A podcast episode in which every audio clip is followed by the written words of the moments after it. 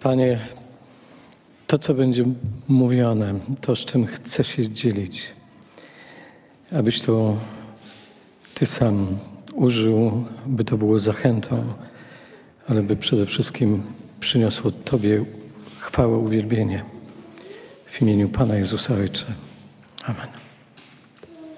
Kochani, usiądźcie.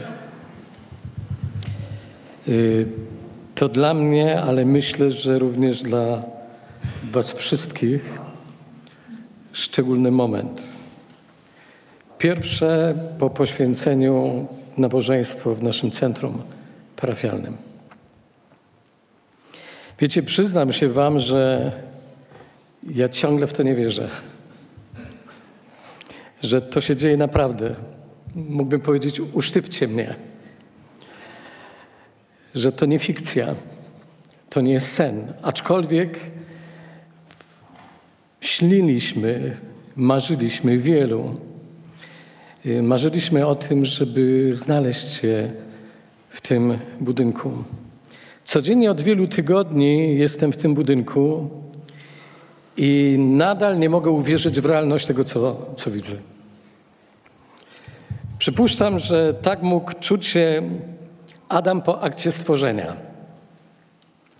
Chodził, oglądał, patrzył na swoje ręce, rozkładał, ściskał palce, machał nogami, próbował chodzić, podziwiał drzewa, krzewy, strumienie i myślał, jakie to jest piękne. I ja też tak chodzę. Kilka razy dziennie kogoś oprowadzam, kto przyjechał nieraz wiele kilometrów, żeby zobaczyć ten budynek, bo na przykład widział nabożeństwo w internecie inaugurujące to wydarzenie, czyli ubiegłą niedzielę. I, I co słyszę, kiedy rozmawiam z ludźmi? Przepiękne. Niech Wam Bóg błogosławi, niechaj z tego miejsca roznosi się Ewangelia, niech Bóg dalej działa. I zachwycają się tak, jak y, Adam się zachwycał w raju. Oczywiście potem, kiedy zobaczył Ewę, ten zachwyt jeszcze bardziej się wzmógł. Ale myślę, że tak jak w raju, czegoś mogło brakować, bo brakowało czegoś. Czego? Towarzystwa innych osób, relacji, bliskości. Wszyscy mogliśmy się o tym boleśnie przekonać podczas niedawnych lockdownów. Jak bardzo wiele osób cierpiało z powodu izolacji, osamotnienia. Szczególnie ci z nas, którzy musieli przebywać w szpitalach, w domach opieki, czasem przez wiele miesięcy nie mieli możliwości kontaktowania się z bliskimi. Bo co z tego, że raj był rajem, jeżeli Adamowi brakowało towarzystwa, brakowało relacji i czuł się samotny. I idąc tokiem myślenia, co z tego, że ten nasz obiekt jest tak piękny, jeżeli nie będzie w nim kogo? Na pewno Boga, ludzi. Ludzi, którzy będą słuchać Boże Słowo, którzy będą uwielbiać Boga w pieśniach, modlitwie, ale w głównej mierze ludzi, którzy będą zaangażowani w służbę. Otwarcie naszego centrum świętowaliśmy przez dwa dni, a ściśle prawie dwa tygodnie, bo od 30 sierpnia rozpoczęło się czytanie Biblii na głos. I czytało Biblię ponad 200 osób. Zaangażowanych w, tych, w ten projekt było w sumie 300 osób. I trwało to ponad 80 godzin i skończyliśmy dobę wcześniej niż zakładał inicjator tego pomysłu Andrzej Cieślar. Ale wiecie, co dla mnie było najbardziej niezwykłe? To, że w centrum non-stop 24 godziny na dobę przebywało kilkanaście osób. Jedni czytali, inni czekali na swoją kolej, ci, co przeczytali lub czekali na swoją kolejkę, po prostu pili kawę czy herbatę i rozmawiali ze sobą. Mówili, czujemy się tu jak w domu, ale mi to przeleciało. Z takim wyrzutem niektórzy mówili, mogłem zapisać się na dłużej. I coś, co przewijało się praktycznie w każdej wypowiedzi. Chce mi się tu przychodzić. Do tego przez dwa tygodnie trwała wystawa Biblii i znów wiele osób było zaangażowanych, oprowadzających, zwiedzających. Jeszcze więcej brało udział w mnóstwie prac porządkowych, organizacyjnych. I to było niesamowite, jeżeli tydzień przed otwarciem przy sprzątaniu było nas ponad 50 osób. Tydzień temu, w niedzielę, ci z nas, którzy byli, mieliśmy wspólne śniadanie. Powiem Wam, że będziemy musieli wprowadzić wspólne śniadania. I to byłoby coś fantastycznego. Było nas 60 ludzi w czasie tego wspólnego śniadania. W samo pieczenie kołaczy, grillowanie czy rozstawianie namiotu angażowały się dziesiątki osób i wszystko to była ciężka praca, ale też okazja do rozmów, do pobycia ze sobą. Oczywiście przy okazji była okazja na kawowanie. Ksiądz biskup w swoim kazaniu z okazji poświęcenia wielokrotnie stawiał pytanie: i co dalej?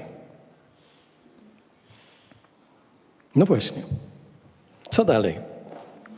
Mamy jak Adam swój raj, piękny obiekt. Wprawdzie wiele tu jest jeszcze do zrobienia, jednak podstawowe funkcje może spełniać. Ale jak mówiłem, tak jak raj nie jest rajem bez relacji, tak jak raj nie był rajem bez Ewy, tak Kościół nie może funkcjonować bez zaangażowanych osób.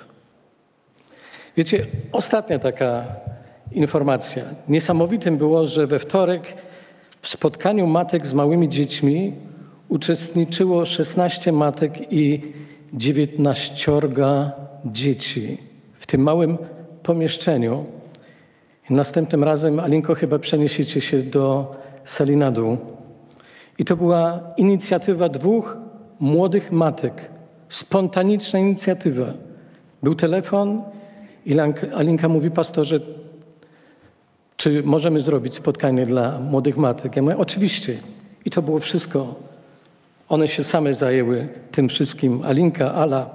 Byłbym w stanie wymieniać po imieniu wielu, wielu z Was, co z drugiej strony może być dla mnie problematyczne, bo generalnie nie mam pamięci do imion, a po moim udarze szczególnie zapominam imiona. Stąd też, kiedy prowadziłem pierwsze po mojej chorobie spotkanie z dziećmi i mówiłem, pozwólcie, że muszę sobie przypomnieć wasze imiona, to jedna dziewczynka z czwartej klasy zrobiła taką karteczkę i wypisała swoje imię i postawiła mi na ławce. Ale myślę, byłoby fajną rzeczą, jeżeli być może na początku mielibyśmy identyfikatory, a później będziemy już ze sobą tak zżyci, że nie będziemy musieli pamiętać swoich imion, nie będziemy musieli sobie ich przypominać. Kochani, te mury są piękne, ale bez nas, bez Was, bez nas, bez naszej inicjatywy, bez naszych modlitw, bez naszych działań, będą jak piękny, ale samotny raj. Dlatego chciałbym się zwrócić do każdego z Was z pytaniem. Kieruję to pytanie również do tych z Was, którzy jesteście na łączach internetowych, tych z Was, którzy może słuchacie nas y, na y, farach radia CCM. Czy jesteś już w coś zaangażowany w tym zborze, tej parafii? Czy jesteś już w coś zaangażowany? Czy też funkcjonujesz bardziej jako widz teatralny, jako przychodzący na spektakl? Oczywiście niektórzy mówią, jaki spektakl, taka ofiara. Jeżeli jest 5 złotych, no to znaczy, że to świadczy niekoniecznie właściwie o jakości spektaklu, ale tu nie chodzi o to. Czy jesteśmy tymi, którzy myślą w kategoriach my, czy myślimy w kategoriach oni? A więc siadam, słucham, obserwuję, ale jestem wierny. Bo jeżeli mamy zadać sobie pytanie, czy kontynuować, co dalej, to właśnie bez nas to będzie tylko obiekt. Bez każdego z nas.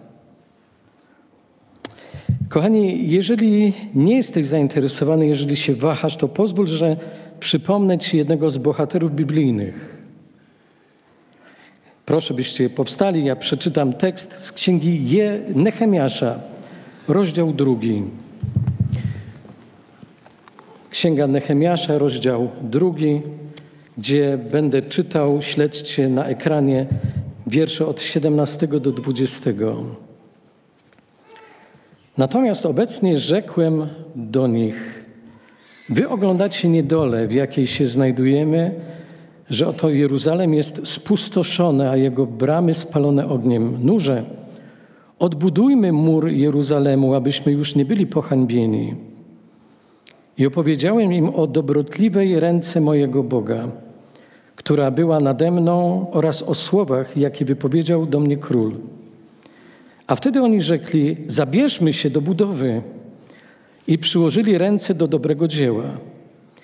A gdy Sanbalat, Choronita i Tobiasz, sługa amonicki oraz Arab Geszem dowiedzieli się o tym, drwili z nas i lżyli nas, mówiąc: Cóż wy to tu wyczyniacie? Czy buntujecie się przeciwko królowi? Wtedy ja im odpowiedziałem tak. Bóg niebios poszczęści nam. My zaś, Jego słudzy, zabierzemy się do budowy, ale wy nie macie ani działu, ani prawa, ani pamiątki w Jeruzalemie. Usiądźcie. Kochani, mówiłem o Nehemiaszu kilka lat temu, ale jego historia jest mi w tym momencie szczególnie bliska. Wiecie dlaczego? Dlatego, że był to prorok, który budował, działał, moglibyśmy powiedzieć, a raczej porywał się z motyką na słońce. Tak moglibyśmy to wyrazić. Żył w V wieku przed Chrystusem, w czasach, gdy naród izraelski był uprowadzony do niewoli babilońskiej dwa tysiące kilometrów od Izraela. Nehemiasz Pomimo, że był obcokrajowcem, pełnił funkcję podczaszego na dworze perskiego króla Artaxerxesa. Jeśli kogoś dopuszczano do podawania królowi wina, to oznaczało, że darzono tego człowieka ogromnym zaufaniem, bo łatwo można było królowi dosypać trucizny. Z tej racji, że był obdarzony ogromnym zaufaniem, niejednokrotnie taka osoba miała wpływ na królewską politykę. Jednak pewnego dnia mieszkającego w twierdzy Suza Nehemiasza odwiedzają, się jego, odwiedzają jego rodacy, mieszkańcy Judy, którzy przekazują mu informacje o tragicznym stanie Jerozolimy oraz wielkim pohańbieniu i biedzie tych, którzy w niej żyją.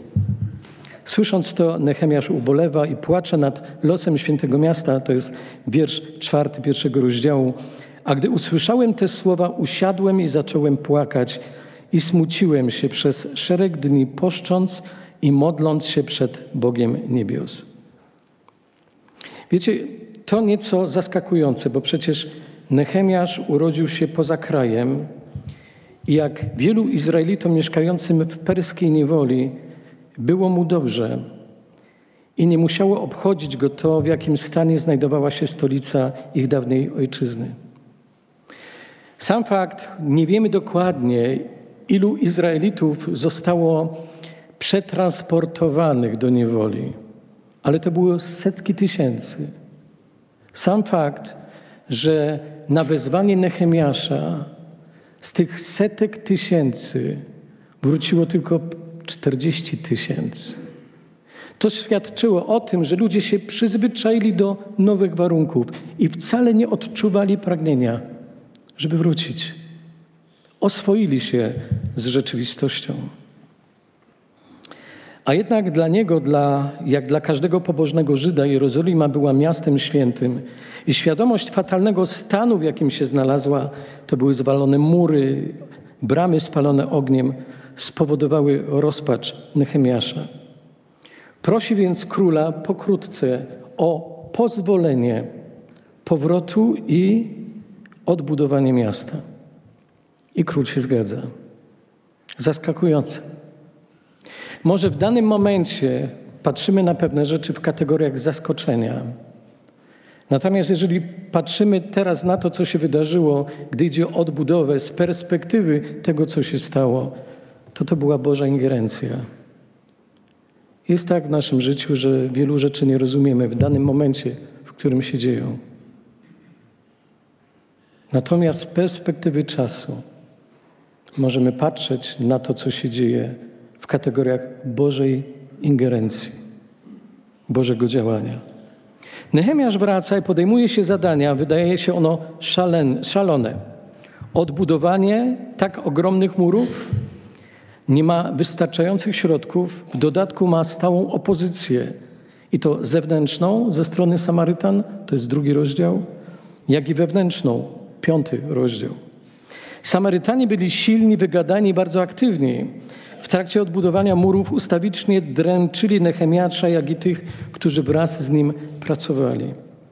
I właściwie każdego poranku musieli oni stawiać im czoło, bo drwili z wysiłków Żydów, wyśmiewając ich, co było ogromnie destrukcyjne i zniechęcające.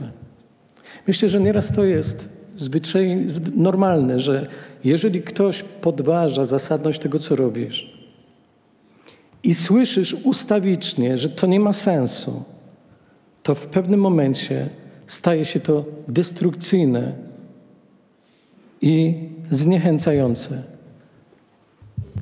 Tak, że dojdziesz do przekonania, że to nie ma sensu. Gdy jednak nie przynosiło to pożądanego efektu, Samarytanie zaczęli stosować inną taktykę. Usiłowali zastraszać pojedynczych robotników i atakować ich z zasadzek, gdy oni wracali z pracy do swoich domów, które leżały w pobliskich wioskach. I kiedy to nie zdało egzaminu, chcieli uderzyć wprost i potajemnie zaatakować miasto. Starali się też zabierać Nehemiaszowi czas na bezprzedmiotowe, bezproduktywne rozmowy i stwarzali poczucie ustawicznego zagrożenia, ponawiając próby pozbawienia go życia.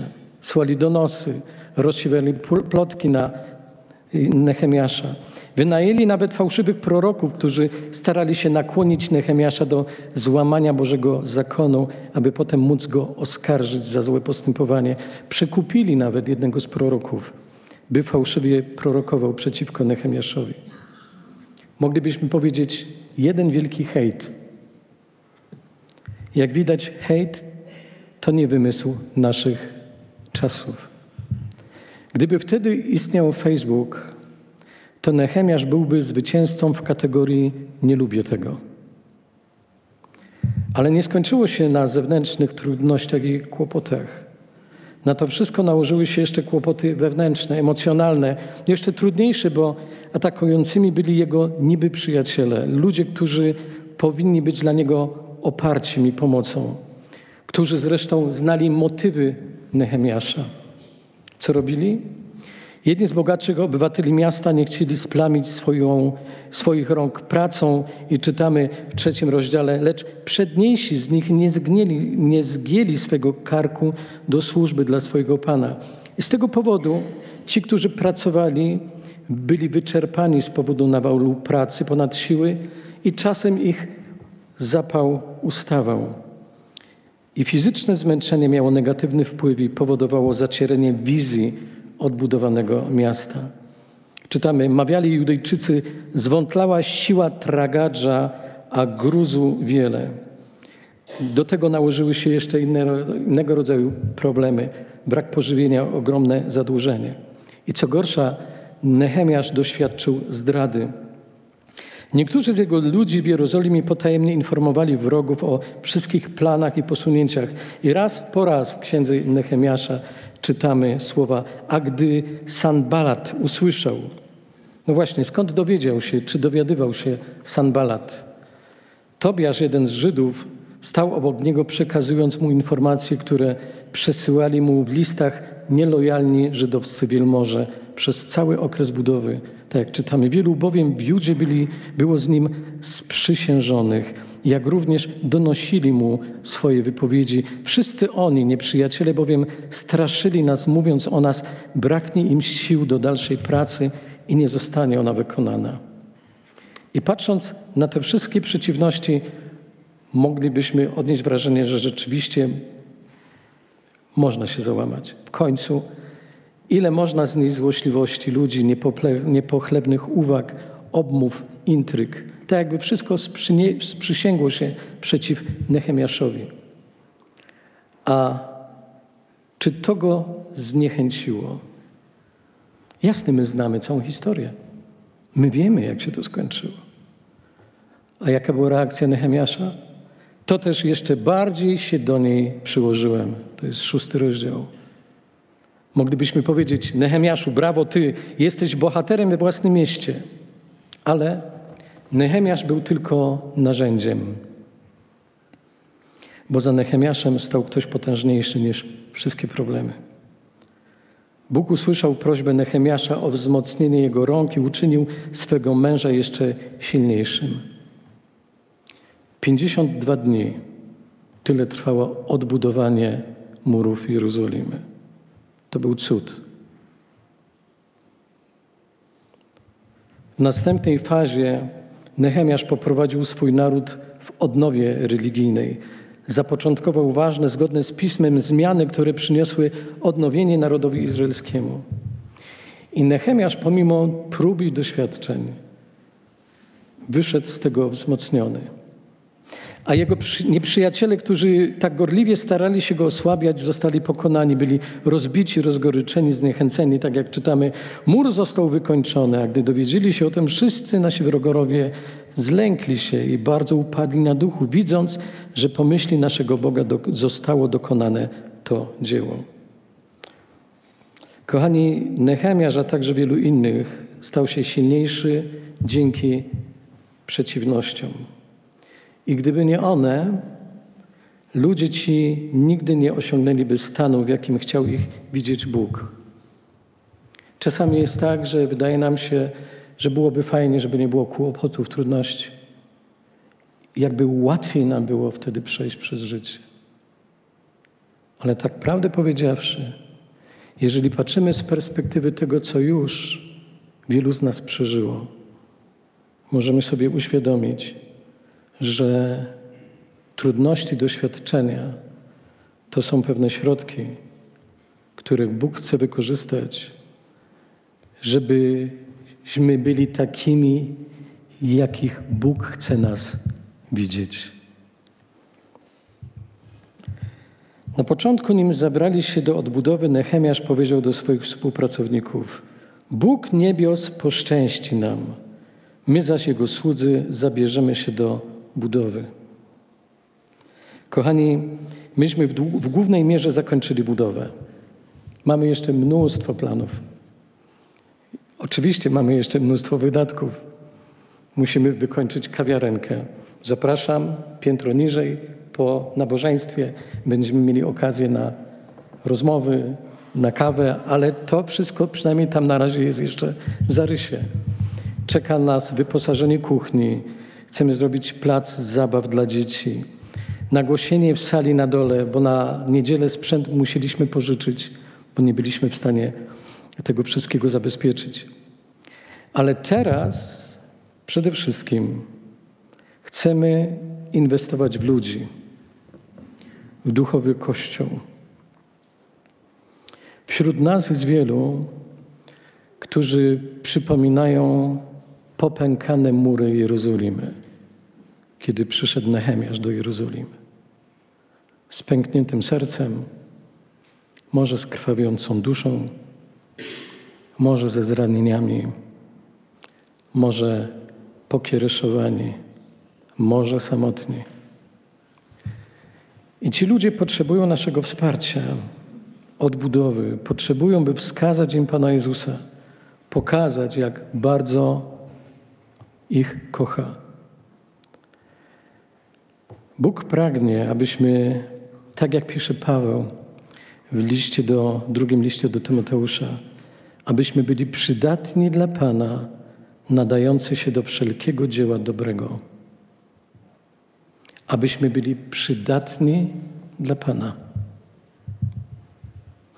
To, że żyję w tym miejscu, w którym żyję, to, że jesteśmy w takim miejscu, to jeszcze nie wszystko. Mógłbym wiele razy stawiam sobie to pytanie i chcę postawić każdemu z Was. Na ile jestem, na ile Ty jesteś przydatny dla Pana? Potencjał każdy z nas ma wielki. Niektórzy z nas wypruwają sobie żyły. Jest wielu ludzi, którzy na pytanie, czy pomożesz, nigdy nie powiedzą nie. Ale tak jak powiedziałem, zbór ma to do siebie, że jest miejscem, w którym mamy się budować i w którym na pewno nie może być podziału na tych, którzy słuchają i tylko słuchają, i tych, którzy są w środku zaangażowania. Do budowy duchowej dla każdego z nas miejsce się tu znajdzie. Masz już jakiś pomysł, do jakiej służby chciałbyś się włączyć?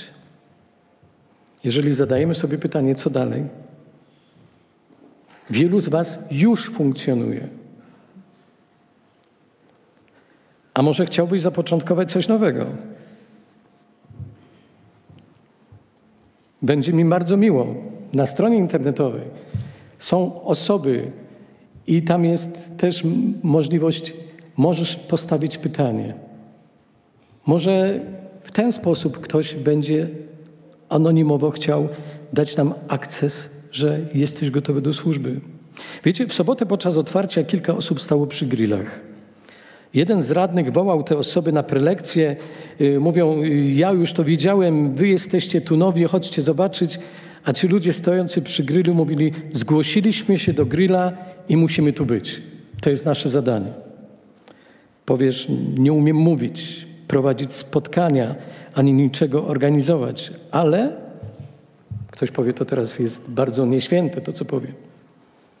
Ale może Twoim powołaniem jest grillowanie kiełbaskiem. Wiecie, planujemy robić spotkania uwielbiające z grillem. Raz w miesiącu. Spotykamy się, śpiewamy, a potem schodzimy, żeby być razem. Czyli chcemy zrobić taki worship and grill. Więc pracy ci nie zabraknie. Jeżeli chcesz obsłużyć grill i mieć z tego radochę, to co stoi na przeszkodzie? A może Twoim powołaniem jest pieczenie ciasta? Planujemy po każdym nabożeństwie spotykać się na wspólnym kawowaniu w sali na dole przy kawiarence, żeby mieć jeszcze czas na rozmowy. Możesz dołączyć do ekipy malinczańskich cukierników, a pieczecie rewelacyjnie, to zresztą widać po mojej osobie. Więc sposobności degustacji ciasta naprawdę będzie wiele. A może twoje hobby to mycie okien? Ktoś powie, no to tylko dla pani. A dlaczego tylko dla pań? Wiecie, tutaj możesz w pełni zrealizować się, bo architekt zadbał, by było jasno, więc odbicie małych rączek dosłownie są wszędzie. Hektary okien czekają do mycia. Kochani, to miejsce czeka na ciebie. I nie wyobrażam sobie, żeby kogoś tu zabrakło. Popatrzcie, ile jest jeszcze miejsca do obsadzenia. To nie jest moje zadanie tylko. To nie jest tylko zadanie Rady Parafialnej. To jest nasze zadanie. Czy mogę każdego z Was poprosić o jedną rzecz? I damy sobie miesiąc czasu. Pierw zapytam, czy jest to możliwe, a potem Wam powiem o co chodzi. Czy miesiąc czasu wystarczy? Tak? Oj, nie za bardzo. Tak? Dobrze. To teraz powiem o co chodzi. W ciągu tego jednego miesiąca, tak jak tu jesteśmy, chcielibyśmy pójść do tych, których tu nie ma. Ja wiemy, że oni są, funkcjonują w kartotece. Może się gdzieś zatracili. Może się już oswoili z tym, że ich nie ma. I jedną osobę, tak jak tu jesteśmy, zaprosić i przyprowadzić ją tutaj do kościoła. Nie tylko na nabożeństwo, bo nabożeństwo to nie jest wszystko, to właściwie jest jeden z elementów. Czy jest to możliwe? Jeżeli zastanawiamy się nad tym, co dalej, to dajmy sobie ten miesiąc czasu. Czy to będzie łatwe? W wielu wypadkach to będzie niełatwe. Liczmy się na to, liczmy się z tym, że ktoś może powiedzieć: Mnie to nie interesuje. Ale nie zakładajmy na początku, zanim nie spróbujemy. A jeżeli usłyszysz od kogoś, mnie to nie interesuje, to już nic nie jesteśmy w stanie więcej zrobić. Natomiast pytanie, czy zaprosiłem, zachęciłem. Ale wiecie też, że zachęta to nie jest kwestia jednorazowa. To jest coś więcej. A więc, kochani, nie wyobrażam sobie, żeby kogoś z Was zabrakło. I wierzę, że choć to zadanie będzie niezwykle wymagające, będziemy mogli powiedzieć tak jak Nehemiasz. To był drugi rozdział, to był początek. On w ogóle nie miał pojęcia, co się będzie działo. Ale co powiedział? Bóg niebios poszczęści nam. I to, że on miał determinację i wizję, spowodowało, że 40 tysięcy poszło za nim z tych kilkuset tysięcy. Nigdy tak nie będzie, że 100% pójdzie za nami. Ale nawet jeżeli mamy do czynienia z tych 500, tu w Malince nas jest 1067 osób. Mamy dużo do zrobienia. Ale jeżeli mamy takie zapewnienie, Bóg niebios poszczęści nam, to z Nim chcemy dyskutować. Z Nim chcemy polemizować, bo przede wszystkim Bogu zależy na tym, żeby wielu z nas, nie tylko tu z Malinki, mogło usłyszeć, przekonać się i zacząć żyć blisko z Panem. Niech Bóg każdego z Was błogosławi. To miało być zachęcenie. Czy mi się to udało? Starałem się być przekonujący w tym, co mówię. Natomiast jak patrzę na Was każdego roku, każdego dnia, kiedy widziałem te przewijające się dziesiątki ludzi od początku budowy, każdy z Was jest dla mnie wielkim zachęceniem. Tak jak każdy z Was był dla mnie wielkim zachęceniem w czasie mojej choroby, w czasie mojego niedomagania, kiedy byłem Bogu wdzięczny za każdy telefon, za każdy SMS, za krótkie myśli, nawet to były zupełnie anonimowe, krótkie słowa. Byliście dla mnie i jesteście dla mnie wielkim zachęceniem. I będę robił wszystko, żeby być dla Was wielkim zachęceniem. Ale jeżeli my dla siebie będziemy wielkim zachęceniem, to wtedy możemy być wielkim zachęceniem dla świata, który jeszcze nie zna Pana Jezusa. Tak więc Bóg niebios poszczęci nam. I co możemy powiedzieć na to? Amen. Niech się tak stanie. Módlę się.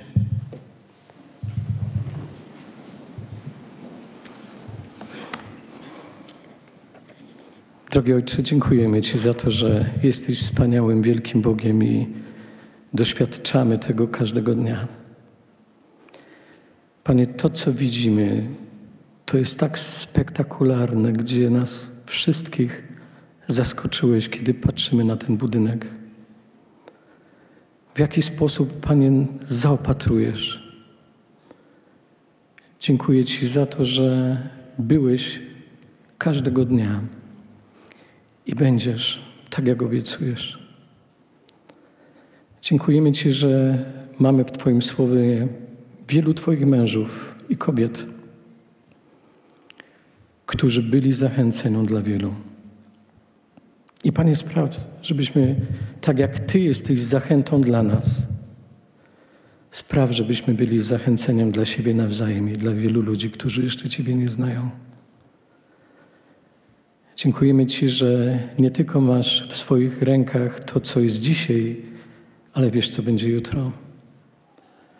Dlatego w Twoje ręce polecam i nasz zbór, Panie, wszystkich, jak tu jesteśmy, Twój Kościół, do jakiejkolwiek denominacji on należy. Panie, sprawa, byśmy, mając świadomość skomplikowanych, trudnych czasów, umieli wykorzystywać ten czas, abyśmy umieli docierać do ludzi, którzy żyją bez Ciebie, którym się wydaje, że bez Ciebie sobie doskonale poradzą. Dziękujemy Ci, Panie, że w Twoje ręce możemy powierzyć i kończące się to nabożeństwo, cały dzień, jaki jest przed nami. W Twoje ręce polecamy cały tydzień z naszymi decyzjami, które musimy podjąć. Dziękujemy Ci, Panie, że możemy też modlić się o siebie nawzajem, że możemy błogosławić siebie nawzajem. I Panie, modlimy się o tych, którzy potrzebują Twojego dotknięcia, Twojego uleczenia, Twojego podniesienia. Cały czas modlimy się o pastora Darka Zielonej Góry, o Janeczkę od Bajcara, o Estery z Pszczyny, o mamy Justyny, której stan jest ciężki, Michała po wypadku, panią Helenkę, Sławka, Grzegorza, Janka i Maćka, Bożenę i Renię. Prosimy Cię o te dwa małżeństwa z Głębiec, o Skotę w Stanach. Chcemy Cię prosić o pozostałych chorych, o tych, którzy są w szpitalach, o tych, którzy są pogrążeni w żałobie. W Twoje ręce też, Panie, polecamy i centrum, i, i to wszystko, jak to ma funkcjonować.